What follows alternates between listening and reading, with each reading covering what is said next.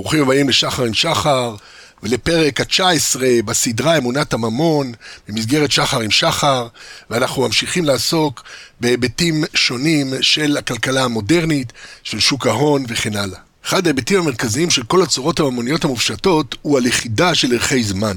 הצורות הממוניות לוכדות ערכים שמקורם במאמצים חולפים, לעתים ייחודיים על פני הזמן. הן יוצרות גשר בין מאמצי ההווה לבין צריכת העתיד, הן מאפשרות אפילו לצרצרים קלי הדעת לקבל תשלום עבור נגינתן, במופע, ולא רק לנמלים עמלניות. הן ממירות את מאמצי ההווה לערכים ברי קיימה, וככל שתוכל להמיר יותר ממאמצי ההווה שלך לערך ממוני סימבולי, כך יגדל העודף הצבור שברשותך וביטחונך לעתיד. גם ההפך נכון. ככל שממירים יותר עתיד לחוב בהווה, כך יוצרים שיעבוד גדול יותר, וכך מפחיתים את הביטחון לעתיד. בהמרת זרם חיינו לכסף, אנו מקבלים התחייבות קונצנזואלית מבוססת אחרים, לקבל את הערך היצוק בצורות הממוניות שלנו בעתיד, בתמורה לכל צורה בעלת ערך שווה. באמצעות ההמרה לממון, אנו מוותרים על הבעלות שיש לנו על זמן, מאמץ, סחורות, ומקבלים תחתיה מחויבות עתידית לקבל את הערך האגור שלנו בעתיד, כנגד דברים אחרים שנחפוץ בקניינם. העתיד ניצב בלב כל העסקאות הממוניות, משום שאנשים מוכנים להחליף צורות ממוניות שצברו בהווה, תמורת תוספת צורות ממוניות בעתיד.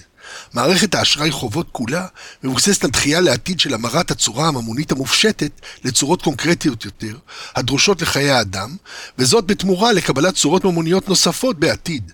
הפוטנציאל של צורה ממונית מופשטת משמש כדי להשיג עוד פוטנציאל המגולם בצורה ממונית מופשטת, תוך דחיית המימוש של הפוטנציאל לעתיד רחוק יותר, ובאזור ההון אין צורך במימוש לעולם, משום שכמות הצורות הממוניות המופשטות עולה אלף מונים על הצורך המעשי להמרת צורות אלה לצורות הדרושות לחיי אנוש. בדומה לאנרגיה פוטנציאלית בעולם הפיזיקלי, הערכים הסימבוליים מייצגים עוצמה הולכת וגדלה ככל שהם נצברים באופן כמותי.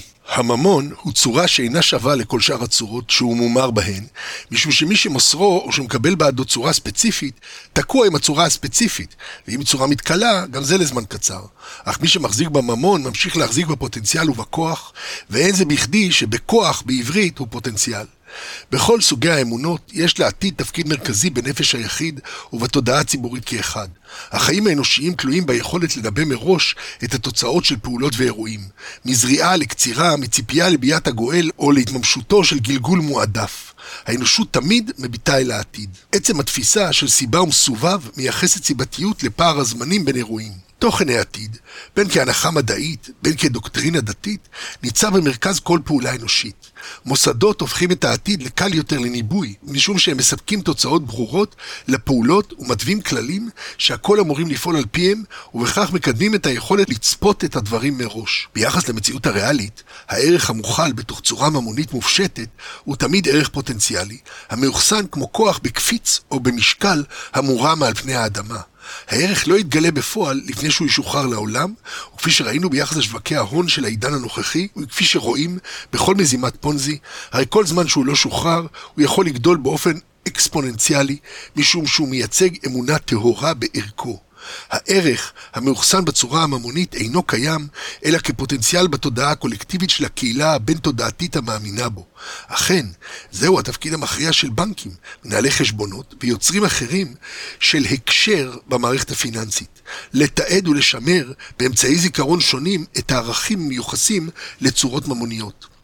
למרות שערכה הנקוב של צורה ממונית עשוי להישאר ללא שינוי, ערכים מתנודדים ללא הרף, משום שהם מושבים לצורות ממוניות אחרות, לשערי חליפין, למדדים וכו', כך שעולם מראות שלם של השתקפויות בצורות ממוניות אחרות, סובב כל צורה ממונית ומשפיע על הקונסנזוס ביחס לערכה הנתפס. תכונה יסודית זו של המערכת הפיננסית הופכת אותה באופן מהותי לנוגדת צריכה ופרודת מציאות. שימוש בכסף המציאות מוגבל בעיקר לצרכנים המחליפים את צורות המטבע שלהם בצורות של סחורות בעלות ערך זהה. בדומה לקינתו ההגמומית של דוד, הן בעוון חוללתי ובחטי חמתני אימי, שזה מתהילים נון א' זין, החטא הקדמון של סכומי כסף גדולים בכלכלות המודרניות הוא הולדתם מתוך חובות. אמנם בדיוק כפי שהעיבור הביולוגי הוא יסוד החיים עצמם, כך גם החובות והמחויבויות מהווים את היסוד האוניברסלי של חיי אנוש, והממון הרי התפתח באופן טבעי מתוך מערכות יחסים משעבדות אלה, כפי שראינו בסקירה שלנו את המקורות של הממון באופן היסטורי.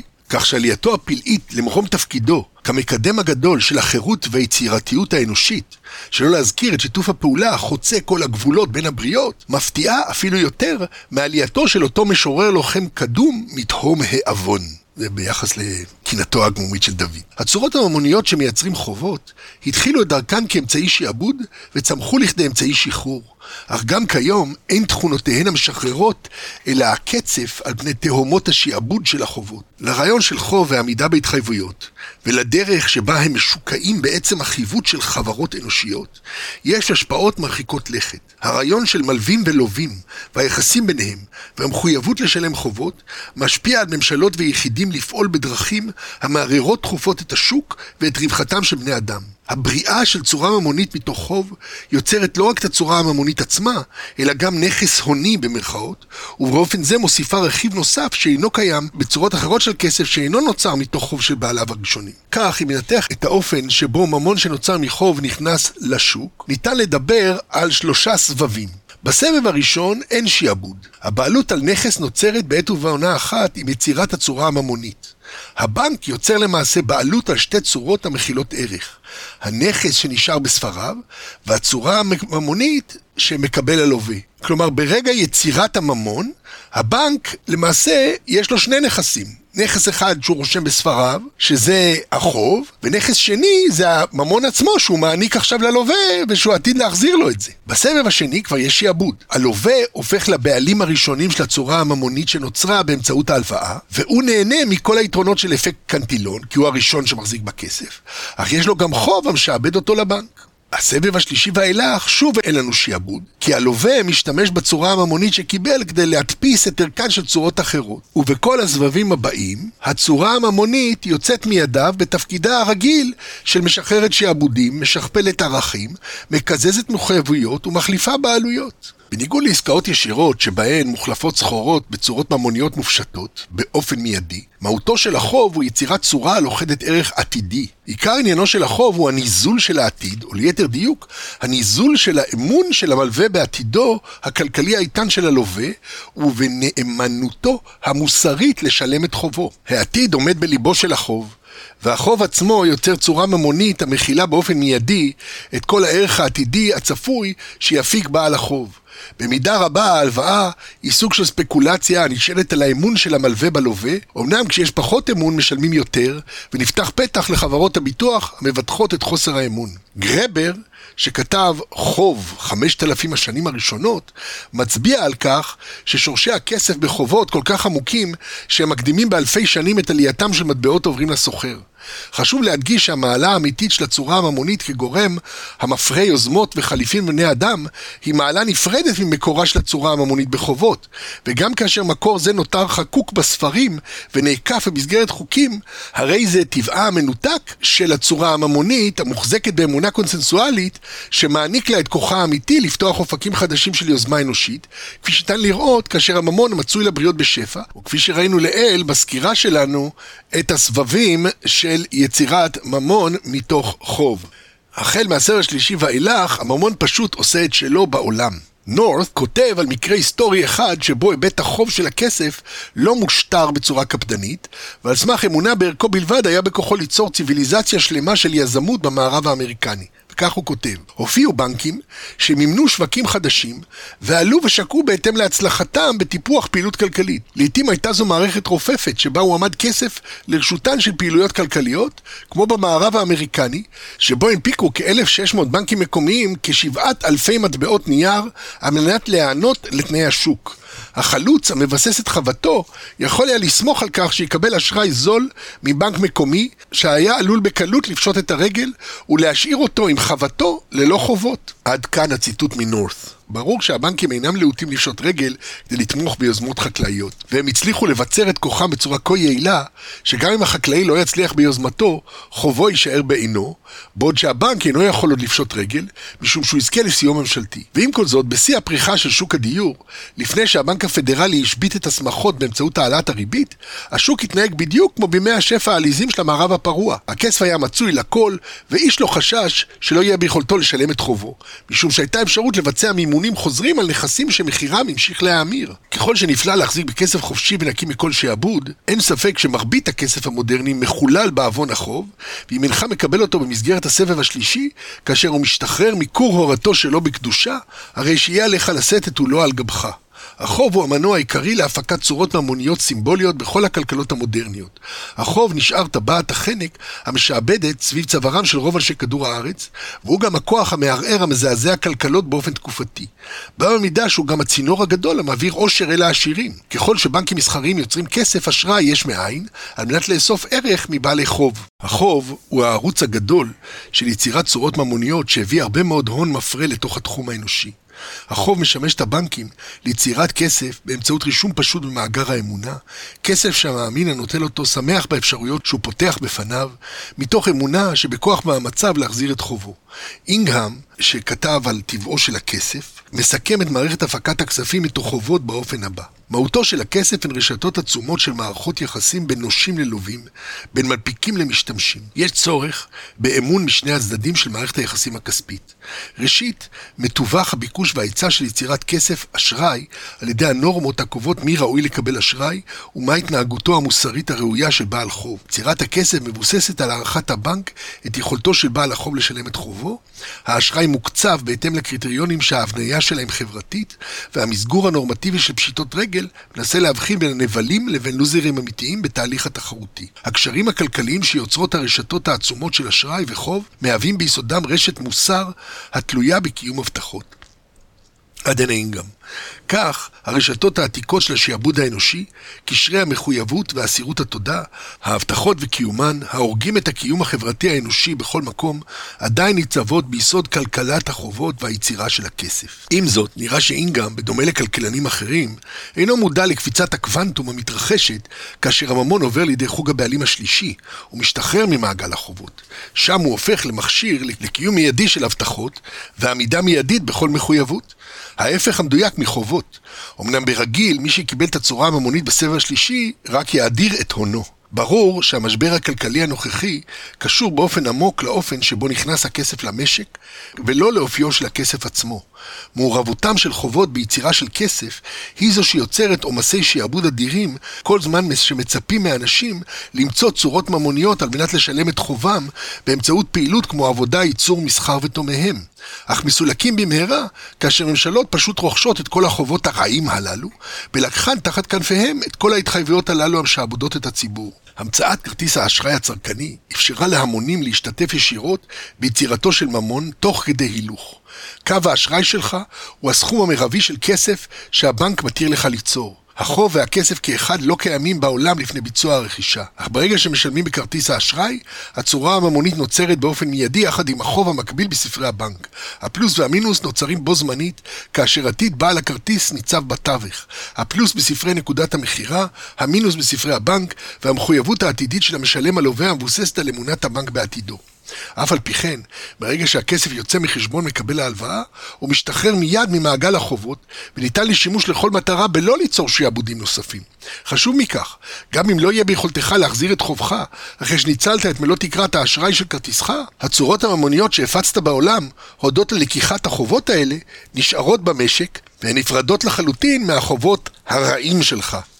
החוב יוצר התמרה זו באופן כפול. ראשית, בכך שהוא יוצר צורות ממוניות סימבוליות בעלות ערך בתמורה להתחייבות עתידית, ושנית, עם חדלות פירעון, בכך שהוא מאפשר לחלות צורות בעלות ערך ככל שדי בהן כדי לשמש בטוחות. אכן, כאשר חולטים רכוש בעת חדלות פירעון, ערכו משוכפל, משום שאותו חלק של החוב המקורי שטרם שולם נשאר ברשומות, בעוד שאת הבית ניתן אתה למכור שוב ושוב, תוך שכפול ערכו בכל פעם. בעוד שאת הבית ניתן אתה למכור שוב ושוב, תוך שיפ...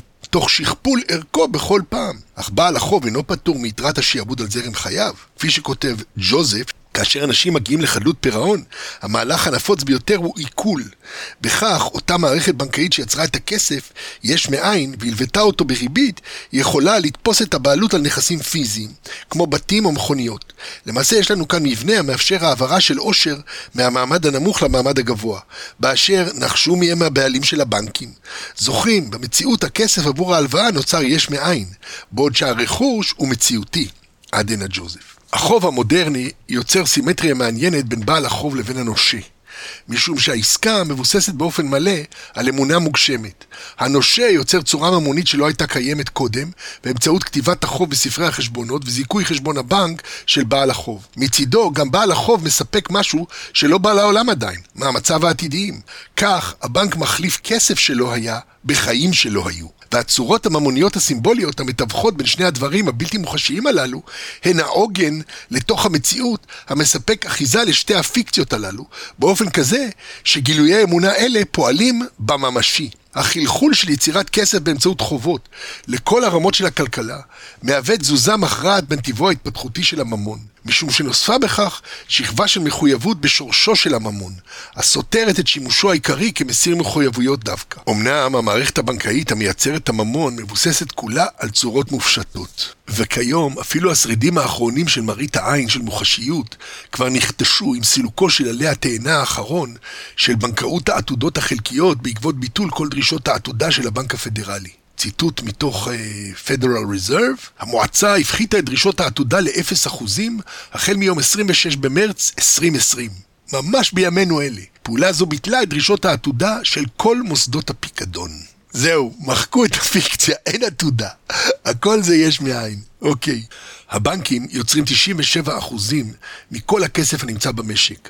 אך בכך הם יוצרים עומסי חוב על הבעלים של הממון בסבב השני, ובזאת חותרים החובות תחת הכוח המשחרר האמיתי של הממון לעקור בעלות. הלוואות והשראה יוצרים צורות ממוניות המכילות ערכים שאינם קיימים במציאות האמפירית, אך הם מזריקים כמויות גדולות של צורות ממוניות חדשות לתוך המציאות הריאלית, ושם הן עומדות מיד לרשות הציבור. ניתן לראות שצורות ממוניות הנוצרות באמצעות חוב מהוות צורה נבדלת של ממון, המתנהגת כמו כל צורת ממון אחרת בעברות הבאות, אך בעברה הראשונה, המחזיק הראשון בכסף, דהיינו הלווה, מסובל בו זמנית בחוב כלפי יוצר הכסף. למעשה בעת יצירתו, כפי שקורה גם בעת ביצוע תשלום כלשהו, ערכו של הכסף מוכפל.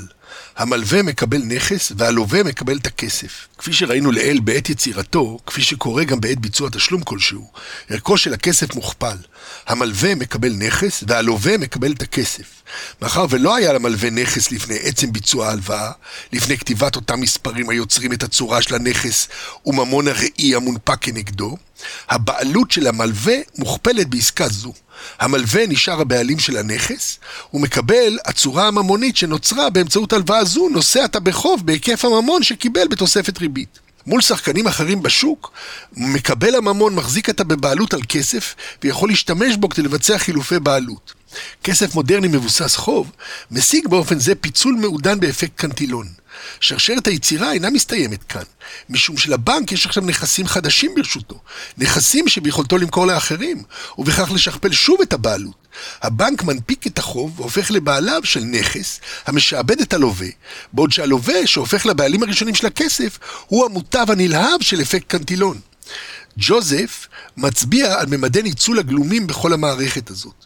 מאחר והכסף הוא חוב, כשמזיזים אותו או מוציאים אותו, החוב נפרד מהכסף.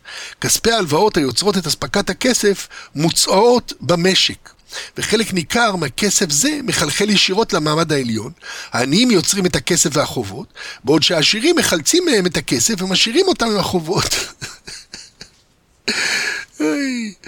איזה טרגדיה. טוב, זה לא מצחיק, כן? זה שיינגה לכתר, כמו שאומרים ביידיש. עד הנה ציטוט מג'וזף. אמנם מאין ימצא הלווה הראשון, סליחה, אמנם מאין ימצא הלווה הראשון שג'וזף מתאר אותו כעני, למרות שהעניים נמצאים רק לעתים נדירות ראויים להלוואות, מאין הוא ימצא את הכסף להחזיר את ההלוואה?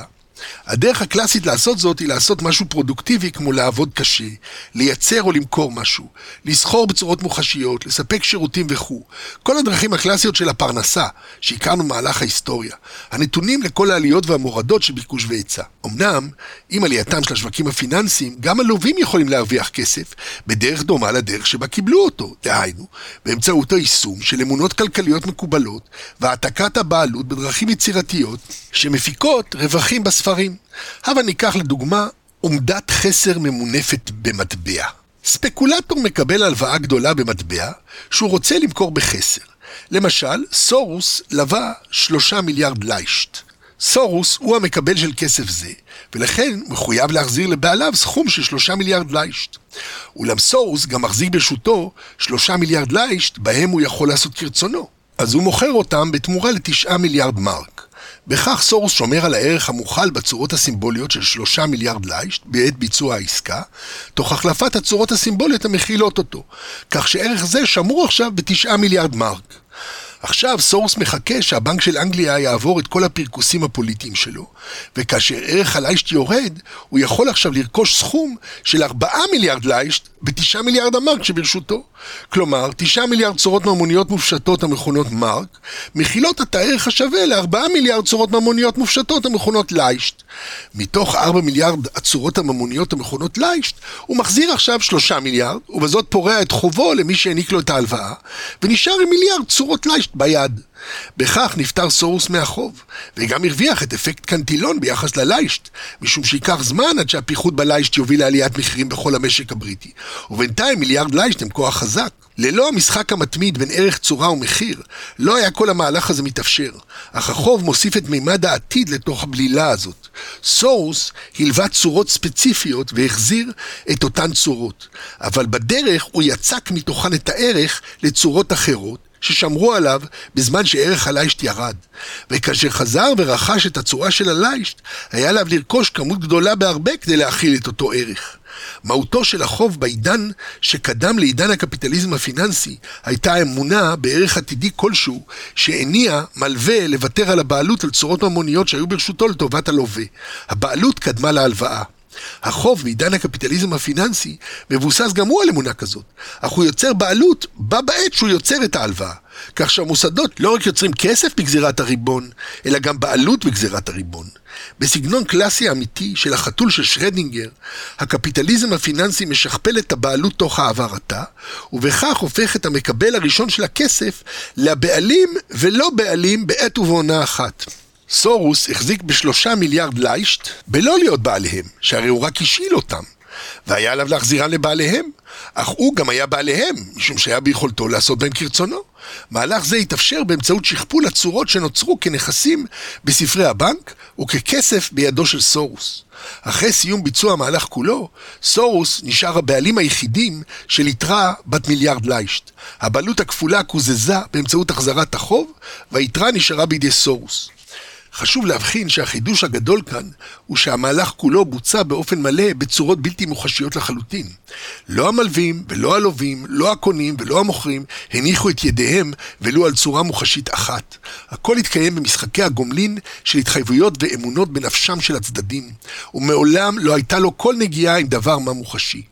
אולם, בכל רגע, וזו הסיבה שהעולם כולו נמצא על עברי פי פחת של המשבר הכלכלי האולטימטיבי, הממון שנוצר כך יש מאין, ניתן היה להמרה בצורות מכל הסוגים.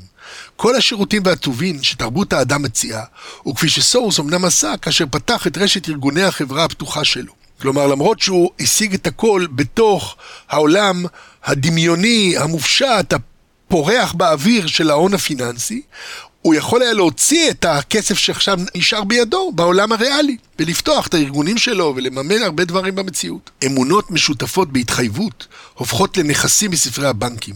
זרם החיים העתידי המהוון של הלווים מומשג כנכס קיים בבעלות הבנק, וכערך המוכל בתוך צורות ממוניות מופשטות שהן כספי ההלוואה. בפועל, מכאן ומכאן מדובר בצורות סימבוליות בלבד. משחקי תודעה עוברים ראיפיקציה באמצעות רישומי הנהלת חשבונות כפולה. כפי שכותבים הבנקאים הבריטים מקלי ועמיתיו בצורה נאיבית ועיוורת כל כך. אם אדם לוקח משכנתה, הוא רוכש לעצמו מחויבות לשלם לבנק סכום כסף לאורך זמן, חבות, והבנק רוכש במקביל את הזכות לקבל תשלומים אלה, ורושם לעצמו נכס בשיעור זה. לו היו כולם מצרפים יחד את כל החבויות והזכויות שלהם, היו כל הנכסים והחבויות מתקזזים. עדן המקלי. אפשר שזו השגיאה הנפוצה ביותר, הספוגה בכל התיאורטיקה הכלכלית. תפיסה חשבונאית זו של הכסף המתעלמת מהמציאות שבה אנשים יוצרים ומשתמשים בכסף, ובלב המציאות הזאת עומד הקניין של הערכים שנוצרו והמחויבויות החברתיות הנלוות אל הקניין. הבנק והלווה כאחד יכולים להשתמש בצורות החדשות שברשותם על מנת לצבור הון נוסף. הבנק ימכור את הנכסים, החבויות, לגורמי צד שלישי, והלווה ישקיע את הכסף. ברור שהדרישה של הבנק לבטוחות הופכת את החוב לבעלות כפולה, הנזקפת לזכות הבנק. המחזיק אתה גם בחובו של הלווה, שאותו הוא יארוז מחדש וימכור, וגם בבטוחה של הלווה, הנזקפת לזכותו של הבנק במקרה של חדלות פירעון. למעשה דרישת הבנק לבטוחות מרוקנת את החוב מתוכן. הבנק רכש את הבטוחה כאשר הקים את ההלוואה, ויצר בכך את הכסף. ואכן, אם הלווה ילקה בחדלות פירעון, תישאר הבטוחה בידי הבנק. נוסף לכך, במדינות רבות, החוקים מאפשרים לחוב להישאר במקומו, גם אחרי חילוט הבטוחה, כך שבנקים יכולים להמשיך לתבוע הלווים עד למלוא סכום חוב הגבוה בהרבה מהסכום המקורי שהוא עבר לידי הלווה ביום הקמת ההלוואה, והגבוה מהבטוחה עצמה. החוב, כאמור, הופך לנכס בזכות עצמו, הנפרד מהבטוחה ונמכר לאחרים.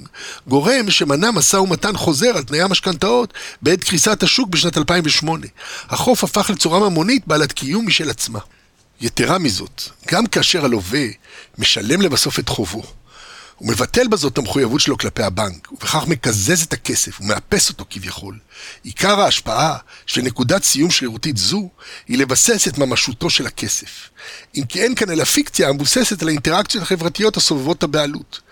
מוסכם שהבנק מחזיק בהתחייבות למשהו, והלווה חב את המשהו הזה. משחק הגומלין של בעלות ומחויבות מאפשר להאמין במוחשיות של המשהו, בדרך כלל ייצוג גרפי כלשהו של משתנה מסד נתונים. היכולת של הבנקים ליצור ממון מתוך חובות שימשה ככלי רב עוצמה ליצירת שפע באמצעות הזרקת כמות גדולה של כסף לתוך הכלכלה. מצוקטו מתאר את הגידול המודרני בחובות הצרכניים. כדי לשמור על רמת חיים, ממנה נהנו מסוף מלחמת העולם השנייה עד שנות ה-שמונים, נאלצו עובדים לשאת מהמסה הולכת וגדלה של חובות משנות ה-שמונים ואילך. ללא גידול בחובות של משקי הבית, אפשר שהביקוש היה נחלש, והיקף מחירותיהם של העסקים היה קטן יותר. העולם הפיננסי גישר על הפער באמצעות צורות אשראי חדשות, שתזרימי הריבית והחיובים שלהן יצרו את הבסיס להתרחבות הענף. כתוצאה מכך, החובות הפרטיים, ובמיוחד חובותיהם של משקי בית, גדלו משמעותית כנתח מההכנסה הפנויה. סך כל החובות של משקי הבית כאחוז מההכנסה הפנויה, גדל בשיעור של ארבעים ושתיים אחוז בארצות הברית, ו-חמישים ושלושה אחוז בבריטניה, בתקופה שבין אלף תשע מאות תשעים וחמש לבין אלפיים וחמש. עד אין המצוקתו. גילדר, הרואה ברכה גדולה בהספקה השופעת של כסף, המתאפשרת כאשר אנשים נוסעים בכיסם כרטיסי אשראי, שר שיר הלל לחובות. אותה חברה שפשטה את הרגל מרוב חובות, לא רק עמדה בכל ההתחייבויות שלה, אלא גם הלכה והתעשרה במהירות כל כך גדולה, שניתן היה להבחין בצמיחה בגלוי. בינתיים המיסוי רק הלך וירד, ובכל זאת היה האוצר מלא. ואלו שהביאו והאמינו באותה רשימה ארוכה של נבואות ייאוש, ראו כי צד החוב גדל, אך שכחו שגם דברים אחרים גדלו לצד החובות. עדנה גילדר. ועם כל זאת, החוב מנצל אמונה ביכולת עתידית כדי להצדיק את ייצורו של כסף בהווה.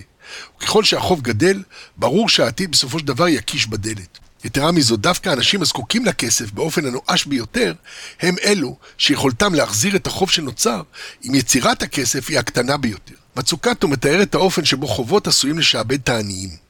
ככל שמשפחה ענייה יותר, כך גדלים חובותיה. בקבוצה בעלת רמת ההכנסות הנמוכה ביותר, ב-עשרים אחוז העניים ביותר של התפלגות ההכנסות, עשרים ושבעה אחוז מהמשפחות נשאו חובות כבדים. לעומת זאת, בין עשרה אחוז העשירים ביותר, שיעור החובות היה רק אחד נקודה שמונה אחוז. טיפוח צמיחה כלכלית באמצעות חובותיהם של משקי בית הוגדר בצדק כקייניסיאניזם מופרט, משום שבמקום שהממשלה תיכנס לחובות כדי להמריץ את הכלכלה, עשו זאת אנשים פרטיים. עדנה מצוקתו. אמנם, כפי שמסבירים אילן וסופי, חובות יתר במהלך שפל כלכלי עלולים לפגוע גם באנשים שאין להם חובות. הוצאותיהם של משקי בית הנמצאים בחוב רגישות מאוד לזעזועים בשוויים נטו. כאשר השווי נטו של משק הבית נפגע, הוא מקצץ באופן חריף בהוצאות. הקיצוץ הפתאומי בצריכה מזעזע את הכלכלה כולה, והתוצאה היא קטסטרופה כלכלית. התמוטטות שוק הדיור הגבירה את אי השוויון הכלכלי, כאשר היא הרסה את השווי נטו של בעלי בתים עניים שהיו בחובות. הירידה בהוצאות התרכזה בדיוק באותם מחוזות שבהן היו ההפסדים גדולים ביותר. התוצאות היו ירידה חדשה בהוצאות שהתפשטה על פני הכלכלה כולה. גם עובדים בחלקים אחרים של ארצות הברית, ששם לא היה שבר בשוק הדיור, איבדו את משרותיהם. עדנה מילן בסופי. ברגע שמשקי הבית נכנסים למצוקת חובות, הם מפסיקים לקחת כסף חדש, מצמצמים הוצאות ועושים מאמצים יוצאים מן הכלל לשלם את החובות. אלו בדיוק החובות המאזניים שעליהם הצביע קו כשורש השפל הכלכלי הנוכחי, את נושאים משקי הבית והעסקים בנטל החוב. המגזרים הפרטיים במרבית המדינות במערב כיום פועלים לצמצם את חובותיהם או להגדיל באופן מרבי את חסכונותיהם, למרות שיעורי ריבית ברמת אפס. התנהגות העומדת בסתירה גמורה לתיאוריה המסורתית. המגזר הפרטי מצמצם את חובותיו משום שהחבויות שנוצרו בתקופת הפריחה הכלכלית נותרו בעינן, בעוד שערך הנכסים שנרכשו עם הכספים שהולוו התמוטט בעת התפוצצות הבועה והשאיר את המאזנים בחובות גדולים. כאשר כולם חוסכים או משלמים חובות ואף אחד לא מלווה כספים נוספים, אפילו בשיעורי רבית אפסיים, הכלכלה מתחילה להתכווץ. עד אין עקו. מאחר וערך החובות וערך הנכסים הרשומים כצורות ממוניות שונות בסוג אחד של צורות, נכסי נדל"ן, איבדו ערך רב, בעוד הסוג השני חובות הרשומים במטבע שמרו על ערכן, נאבקים את בעלי החוב לחסות את הפער, ובמקום להזרים כסף לשוק, הם מוציאים אותו מהשוק על מנת לקזז את חובותיהם. עד הנה הפרק ה-תשע עשרה בסדרה אמונת הממון. אתם מוזמנים להצטרף אליי להמשך השיחות בנושא אמונת הממון במסגרת שחר עם שחר. להשתמע.